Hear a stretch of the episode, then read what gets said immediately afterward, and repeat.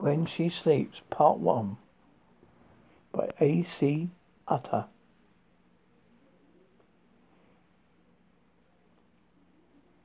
Chapter 1 She hears the trees sing.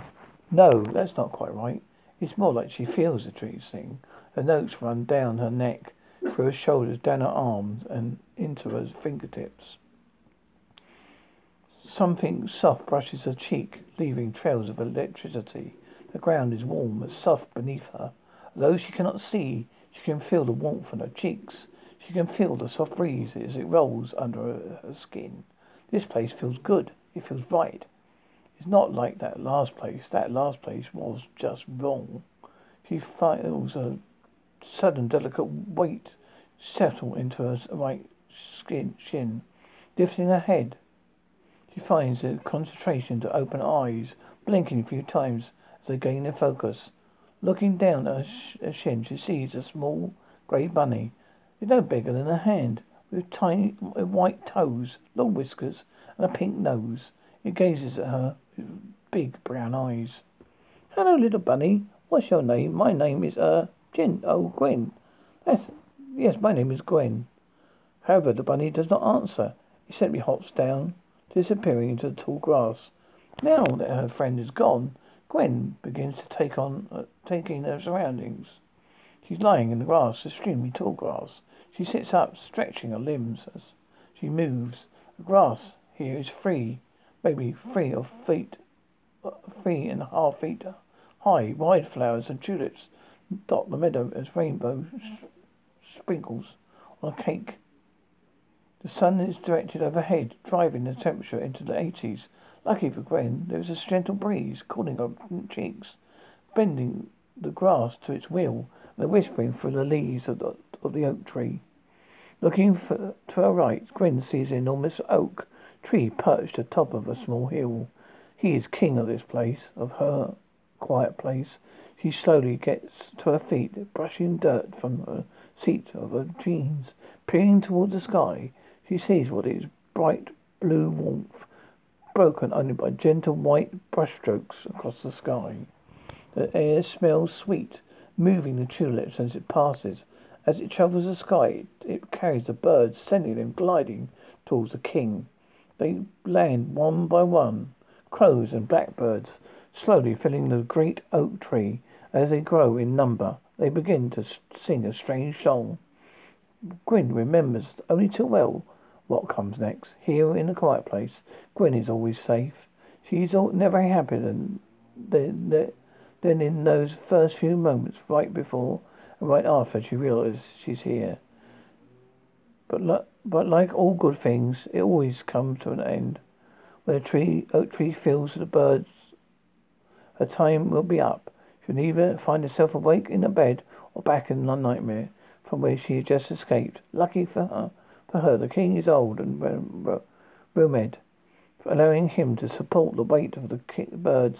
She still has some time before the old king gets tired of his feathered guests and sends them away.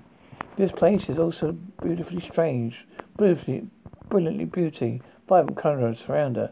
Gwen twirls, eyes closed, face to the sky, arms outstretched, just as she did when she was small. She can hear the birds chirping, the clattering of chipmunks, the soft footfalls of tiny bunnies. The place is a, like a shining beacon of safety and hope. It's an oasis in a desert of black sand. The shiny black feathers of the glowing birds stand out in contrast to the brilliant colours of the life that dance around the- this quiet place. Gwen, too, sta- stands out here. Every inch in her short stature is dressed in curves that could kill. However, she is wear- however, wearing jeans and oversized black journey t-shirt, so her curves will remain a secret for now. Ambassador's skin will usually burn in this kind of sunshine, but there is, uh, but here is a quiet place, a, a safe place. Her skin is spared from all familiar sunburn. Gwyn must distinguish finger, figure, feature is her hair. It glistens in the sun, jet black, shiny.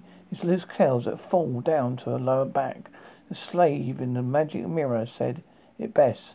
Lips red as a rose. Hair beauty as black as ebony. Skin white as snow. Gwyn did not may not be Snow White, however. The description fits her perfectly. Contrast to her and skin makes her hard to forget. Dwelling here in the quiet place, she looks like a character right out of a silent film, popped in the middle of this gorgeous haven. King's arms grew heavy, and soon he will grow impatient and shoo the birds away. Feeling time grows short, Gwyn decides to stroll through the meadow, hands skimming over the grass as she moves. From a distance, she appears to float effortlessly among the flora. She thinks about how much she loves it here, how the air smells sweet and fresh, how the animals are pure and perfect, how she would stay here if she could. The birds are not coming as quickly anymore. Glen glances at the king. The branches have grown heavy. An enormous gust of wind suddenly moves through the meadow. She faces the tree as it comes blowing hair in front of her. It is reaching towards the king. Her time is up. She takes, tries to take in what peace and tranquility she can and hopes like hell that when she like hopes like hell that she wakes up. She doesn't want to go back to where she was before. Arms outstretched, she closes her eyes and closes her fingers. She hears the king give his mighty limbs a shake, sending thousands of birds exploring out of the oak, exploding out of the oak tree blacking out the sun, and give, sending Gwyn plunging back into the into darkness.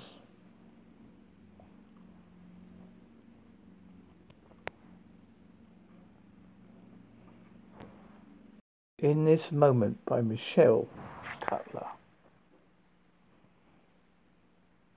Eternal life. In this moment. Chapter 1. She's a badass with a good heart. Soft but strong unapologetic, or honest. She's the type of woman you go to war beside, not against. She stands in the doorway, le- leading to her patio, watching the sunset behind the trees. As she stands, stands watching the sky turn brilliant colours of red, orange, and yellow, making it look like it's been set ablaze. He doesn't really notice the way the colours play against the patio, or the way it lights up the clouds because she is lost in the thought of the recent events that made her once amazing life into a horrible one. She sees the images of the crime scene playing over in her head during the day when she sleeps. Horrific nightmare that she will always see and always feel. Isabella looks out on the sunset and wonders how her life took such a terrible turn, a horrible turn, and why it was happening to her. Recently, her family was a victim to a terrible murder, a kidnapping. Her father was gruesomely murdered while her sister watched. Her mother was tied and blindfolded into the closet. Her mother heard all those screams from her father, who was brutally killed, took apart piece by piece. Her sister was taken, and she she's not heard anything from the suspects that they took that took her. She must continue on with her life because her mother was placed in a mental institution. Her sister still needed to be found. House she once shared with her family now sat alone, lonely and empty except for her. But she did not know how she was going to manage everything. But she knew she had to. She sipped her tea and wondered how she could do it. She stood there until the last of the sun had slipped between below the trees and the patio behind.